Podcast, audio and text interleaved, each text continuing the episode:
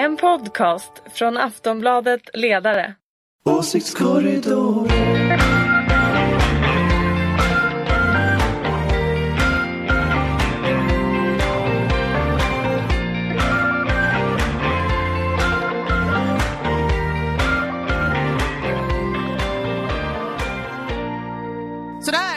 Aftonbladets eh, podcast Åsiktskorridoren. Äntligen! Vi har väntat så länge, inte bara denna lilla stund, utan vi har väntat i två dagar. Det var två dagar sedan ni var här. Eh, nu är det dags igen och eh, vi börjar med mannen i mitten, tänker jag mig. Detta är Torbjörn Tårtan Nilsson. Du är den smartaste hjärnan på, vid den klossen. Ja, nej, ja, en av dem vid Det den är ju klossen. diskutabelt eftersom vi står vid samma kloss.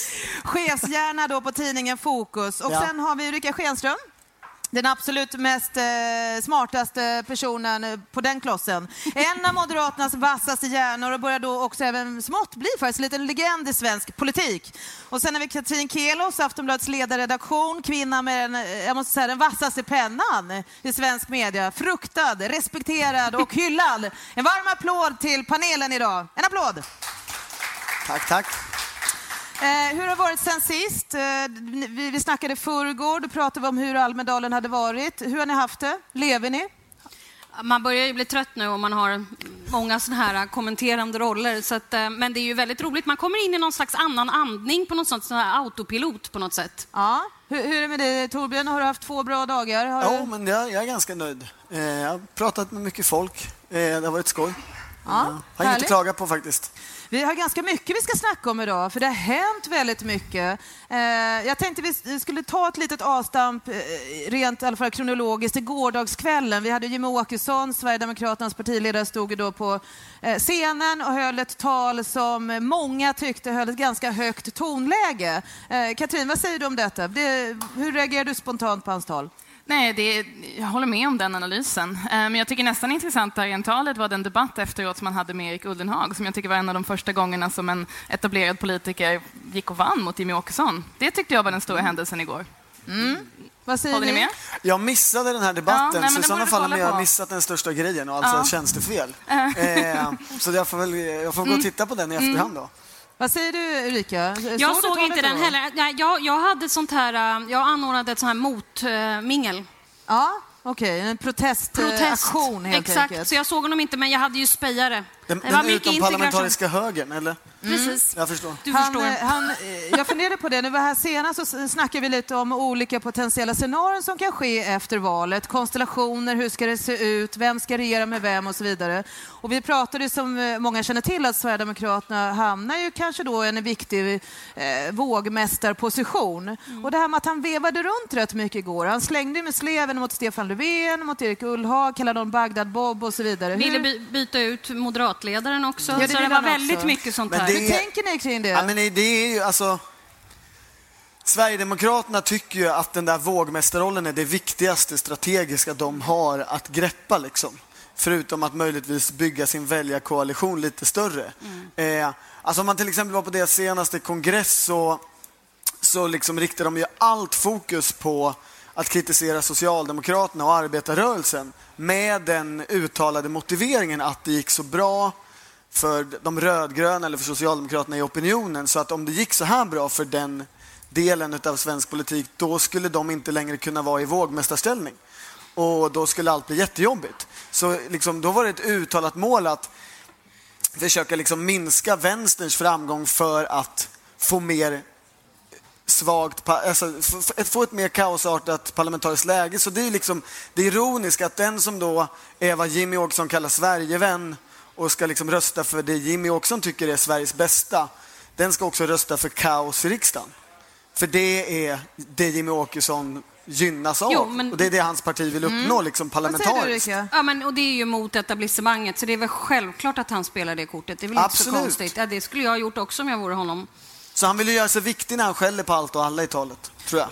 I, igår så var det en del som sa att eh, det här, eh, opinionssiffrorna som har kommit det ligger ju kring ungefär 10 procent och eh, nu i och för sig då i dagens mätning backar något marginellt men ändå har ökat lite. Att det finns en självförtroende-boost inom Sverigedemokraterna. Katrin, tror du att det är därför som han ändå vågade ta det tonläget? Jag tror det. Jag tror också att EU-valet... Um, alltså Sverigedemokraterna är ju del av en internationell rasistisk rörelse som har ju gått framåt väldigt starkt i, i Europa mm. uh, på sistone. Och jag tror att um, nu när vi såg från öppningen av, av EU-parlamentet och så vidare, det är en stark, um, en stark internationell trend i, på vår kontinent och det tror jag ger honom råg i ryggen, mm. tyvärr. Mm.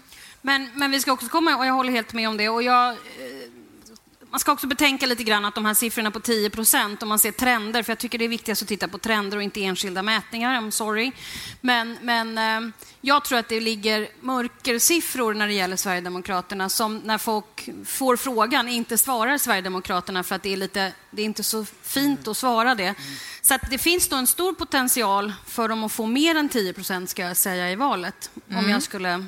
Och det, det såg man ju i EU-valet, eller när man tittar på vallokalsundersökningen till och med så låg de liksom lågt men fick ett högre resultat. Ja. Så det är uppenbart att det fortfarande finns en sån skämsfaktor eller sam, icke-faktor. Samtidigt om jag ska argumentera emot det här så... Varsågod.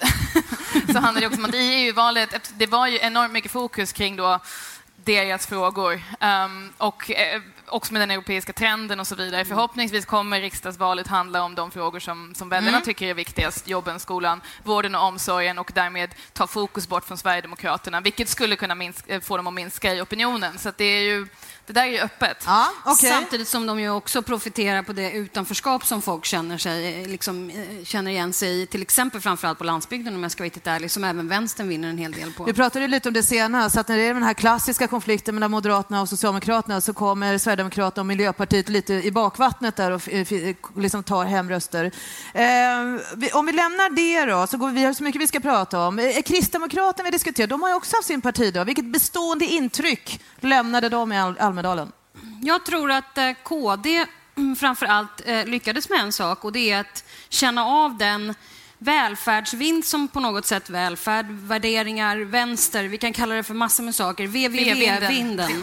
VVV-vinden. Inte VVS-vinden.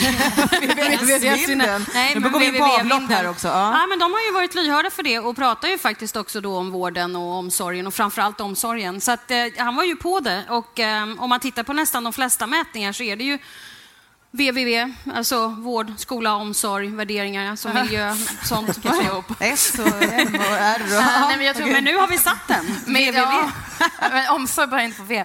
Um, Ulrika precis, har till och med skrivit upp den här nu så ska kunna ta patent på det uttrycket. Omsorgen, omsorgen. Ja. Nej, men um, mitt bestående intryck är väl att uh, Kristdemokraterna kommer klara sig kvar i riksdagen och det kommer Centern också. Uh, för att så mycket, det är Moderaterna som tar väldigt mycket av den här smällen. Och jag tror att en del av den här vinden, som jag i och för sig är skeptisk till att kalla vänstervind, men ja, eh, någon slags kritik av de stora partierna som bara pratar budgetbalans, den gynnar de mindre partierna. Så den här scenariot som vi diskuterade väldigt mycket förra året i Almedalen, att KD eller Centern skulle åka ur, mm. det tror jag inte alls. Jag tror att de kommer göra ganska bra val, eh, så som det ser ut nu. Ja, håller jag med om. Jag, med man, jag var framförallt förvånad över kraften i eh, självkritiken.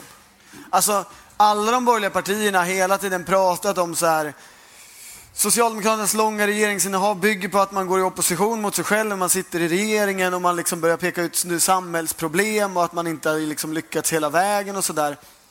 Och det är ju det de saknar. Även idag sen när de lägger fram den här liksom stora satsningen på infrastruktur och bostäder så, så har de liksom själva inte jobbat upp åtminstone inte alla, att det här är det stora samhällsproblemet och därför Vilket är problematiskt om man ska smälla en halv biljon på någonting så Men, måste du först få ja, det framstå som att det är lösningen får på någonting. Får jag, får jag fastna i Göran Stahlberg så var ju extremt mycket sånt i talet. Mm. Eh, väldigt mycket kritik av den svenska vården som man då själv har liksom varit ansvarig för. Ganska snyggt sätt att liksom, här har vi samhällsproblem och vi måste göra mer och annat. Mm. Sen är det lite ironiskt att alla liksom alliansministrar snart vill förstatliga det ansvarsområde de har. Mm. För det, det, är liksom det man har kvar när man har hållit på i åtta år och inte och, riktigt och, och, och vad vet vad man ska göra för att lösa problemet. Och liksom. vad betyder egentligen en förstatligande av skolan till exempel? Det är ju egentligen bara... Nej, alltså... men det betyder, vet du vad det betyder? Det betyder att staten betalar ut lönen istället. Mm. Mm. Det är en fantastisk förändring.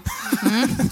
Okej, okay, eh, det är väl bara Folkpartiet som vill det än så länge va? Eller hur? Förstatliga Ja, skolan. det är väldigt många som kanske inte... Det är många som pratar om det och vill gärna liksom lägga fram det så att de är väldigt insatta i välfärdsdebatten. Ja, okej, okay, den där VVS det var. VVV. VVV, ja. Jag VVS, då. jag tyckte den var rolig. Om vi gör så här, vi, vi måste ju ändå ta oss an denna stora puck, för det är ju trots allt det som eh, många pratar om just nu. Vi har ju berört det, det här stora utspelet som Alliansen gjorde under en pressträff här under förmiddagen. Eh, Alliansen lovar alltså 100 000 nya bostäder och en enorm jättestor satsning på höghastighetståg. Totalt ska detta kosta 410 med- miljarder kronor och det ska påbörjas 2015 och arbetet beräknas vara färdigt i mitten av 2030-talet. Som ett exempel kan vi nämna att man ska kunna ta sig till Malmö på två och en halv timme och Göteborg på två timmar, nya stambanor. Det här är ett enormt paket. Eh, ja, det, det är ett enormt, det är det. Ja, det är sant. Vi, vi stod här och klagade häromdagen om att utspelen hade varit lite futtiga, att maxtak i Ja. småbarnsgrupper Karin kändes inte Pettersson hade helt fel. rock'n'rolligt. Det kan Ja. vi säga hennes frånvaro, för hon hävdade att det inte skulle komma några utspel som var viktiga alls. Nej, Karin jag tyckte ju redan här. att Stefan Löfvens var ganska bra. Liksom. Eh, men hon Från hade bank- helt Från fel. banker till barn. Ja, men alltså Ja, som liksom det visar att man, att man ser en opinion åtminstone och liksom försöker förflytta sig. Och Mm, Det är bra Torben att du, att du, det är bra. Jag kanske förringade det en aning så du, du höjer Nej, nej, nej, nej. Jag hade bara, det här var det enda jag hade förberett. Påhoppet på Karin Pettersson och sen är hon inte här. Nej. Så, så Ja, det är, nej, det var- det jag var tvungen att leverera den då kände Men jag. jag vill, jag vill ju höra, vad säger ni om det här? Tala eh, free in mind. Alltså, hur reagerar du på det här? Nej, alltså, alltså, alltså, om vi ska vara seriösa och prata sakpolitik så är det klart att det är, det är bra. Sen kan man alltid säga som Thomas Östros, för lite och för sent. Eller kanske inte för lite, men, men för sent. Det kommer ju ta väldigt lång tid. Um, däremot eh, om vi, så är det ju lite intressant med, med att man inte, med finansieringen.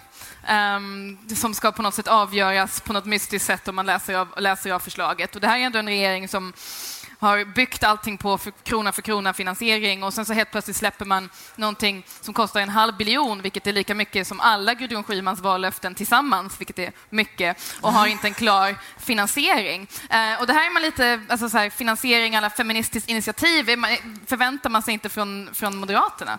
Eh, så det var väl min högst ytliga, eller inte ytliga, men ja, eh, det var en sak jag reflekterade över. Vad säger ni? Ja, men man undrar ju vad som har hänt med Anders Borg. Ja, exakt. Alltså man har ju Har inte sett honom. Man har, ju, längre? man har ju inte sett honom så mycket. Nej. Och för typ två år sedan så sa han att liksom snabbhastighetståg, det var robust olönsamt Ja. att investera i.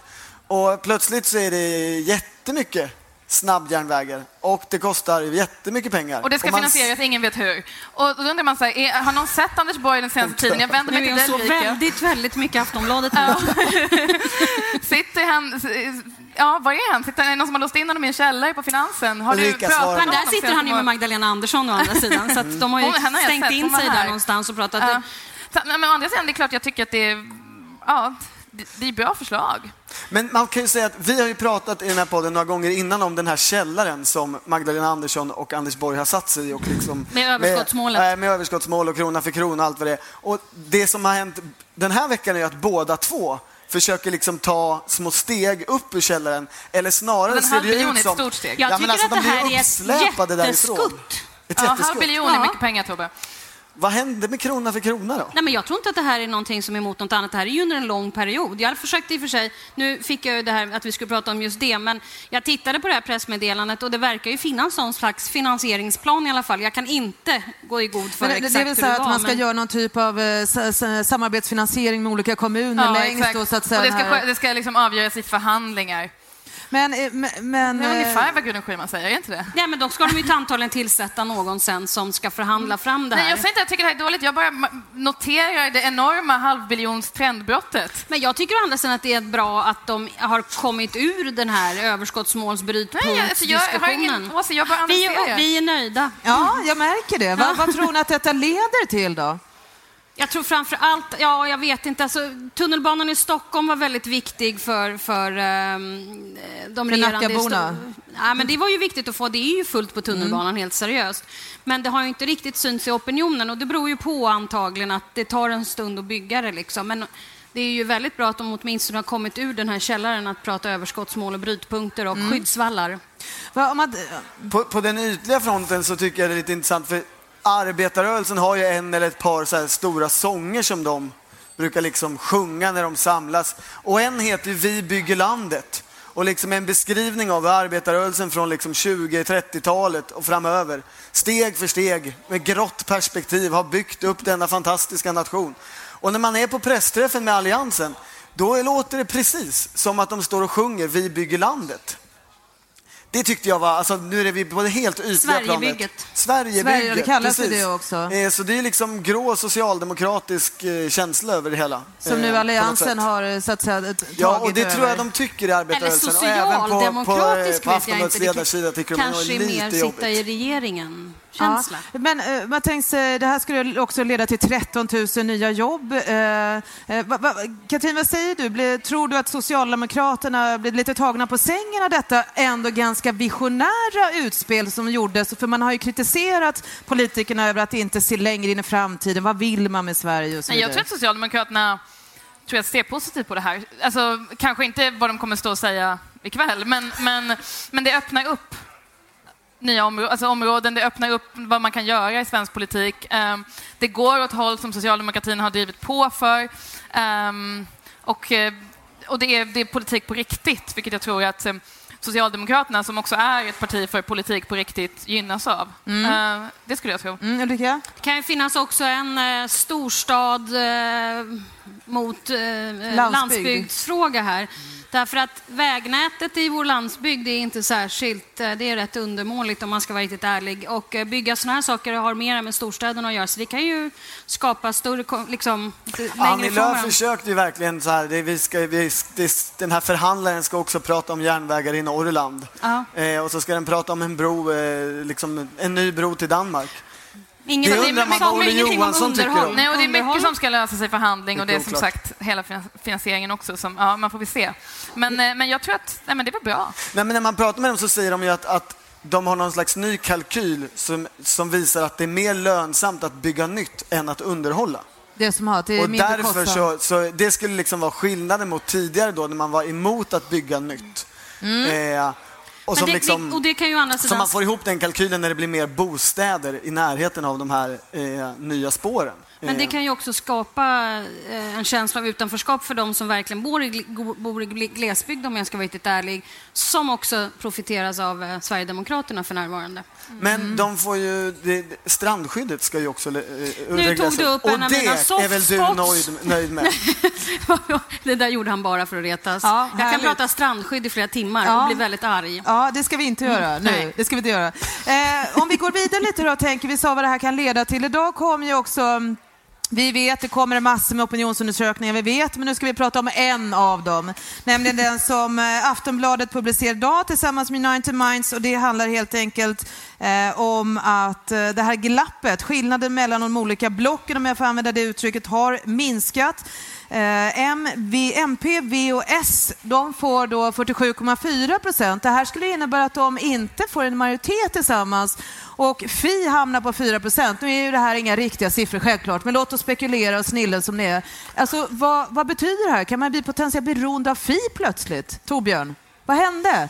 Ja, alltså blir det sådana siffror så kan man ju bli det. Om de nu kommer in så att säga. Det är klart. Men ja, det intressanta är väl om det här är ett trendbrott. Alltså, du har ju själv sagt liksom brasklapparna. Det här är en mätning och det är den första mätningen som liksom går åt det hållet. Men det är i alla fall en mätning som påvisar en annan liten trend än vad vi har sett den Absolut. senaste tiden. Ja, så, så på det det viset är det ju. trendbrott. Ja.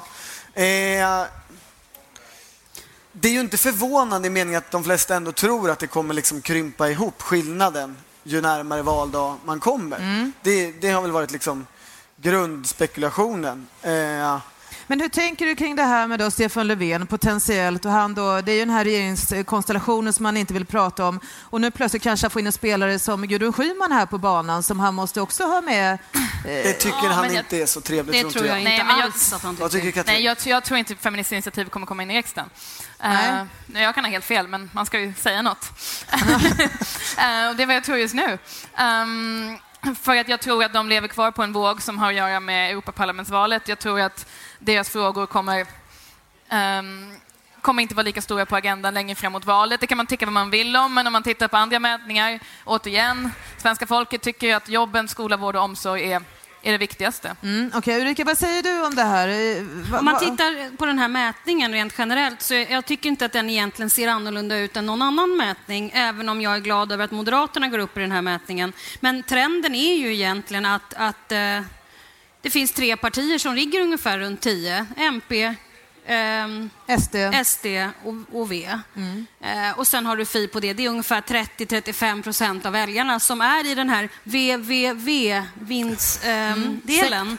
Och de stora etablerade partierna ligger på väldigt låga siffror mot hur det har sett ut tidigare. Jag menar att sossarna får 28 i den här, fick 27 i Sifo igår som ni också hade. Eh, det, det måste ju vara en katastrof för Socialdemokraterna om jag ska vara riktigt ärlig. Men det, det absurda är ju att så som socialdemokrater har pratat om opinionsläget så kan det här ju vara en fördel för dem.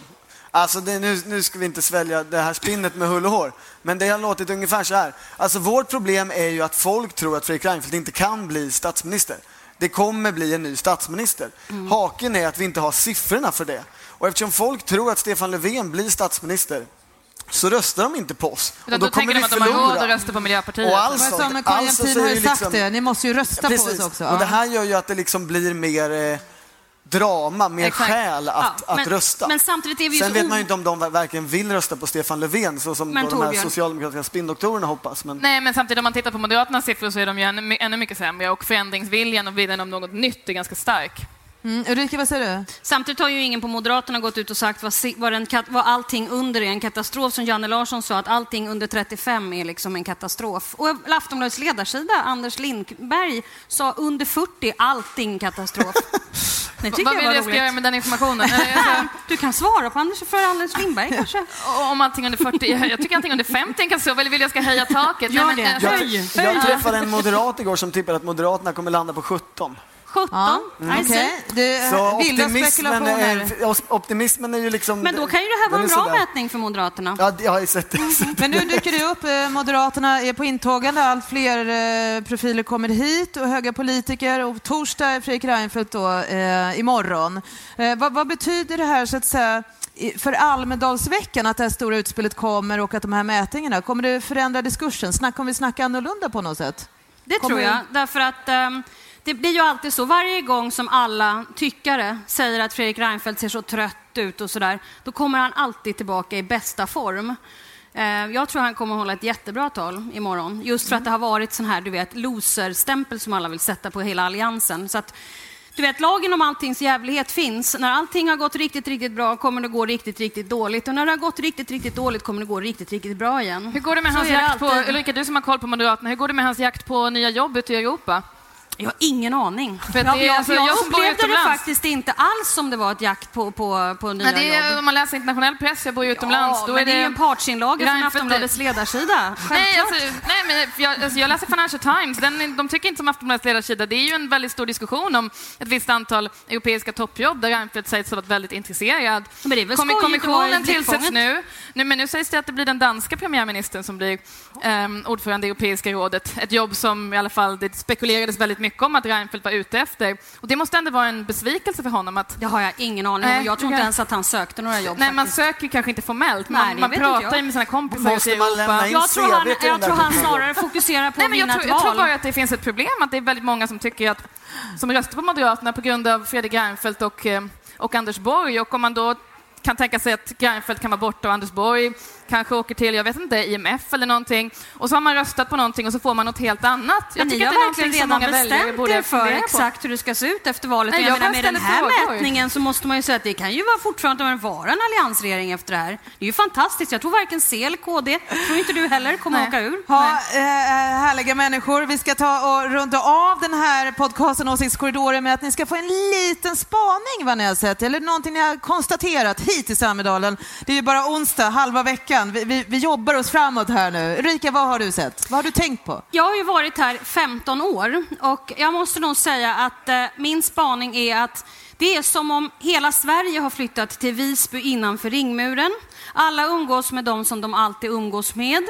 Eh, det är ingen interaktion överhuvudtaget. Är man intresserad av energi, då är man i energiklicken. Är man såna här opinionspersoner, då är vi i opinionsklicken. Vi har ingen aning om vad som händer i de andra. Och vi äter middag med dem vi umgås med hemma. Så att den här interaktionen som var förut, den är helt borta. Det här man jag- talar om, den här så- mötesplatsen. Exakt, det finns ingen mötesplats för alla umgås med dem de umgås med hemma. Jag håller inte med om det. Jag Nej men du är en minglare tydligen. Minglar. Jag, vet, inte, nej, men jag, jag, jag blir faktiskt mer och mer positivt inställd till Almedalen. Jag tycker att det, det har blivit så pass mycket större så att eh, det är inte längre den här firmafesten. Nej, Jag tycker Nej, men många jag var inte möten. negativ, utan Nej, jag det- bara en det var en spaning. Jag tycker det här är spaning. helt fantastiskt. Tycker det är Jag trevligt att bara hänga med dina Vi, kompisar. vi, vi går vidare. exakt. To- Torbjörn, vad har du för spaning? Då? Vad har du Eh, konstaterat hittills? Ja, Jag, jag kom på att vi har inte pratat om hur liksom arga Miljöpartiet måste vara, för det är deras dag egentligen. va? Bra, Eh, bra ja, att det du tar upp men, men den hängde igen, det var effekten av min spaning. För ju mer jag jobb, tänker ja. på det så, så är det liksom att, att ja, men den största spaningen tror jag ändå är att de här eh, Socialdemokraterna och, och Moderaterna och dess ekonomisk-politiska talespersoner släpar sig upp för den där Ja, källaren och att det kanske blir en helt annan valdebatt än Vilket är bra. än vad vi trodde för en vecka sedan.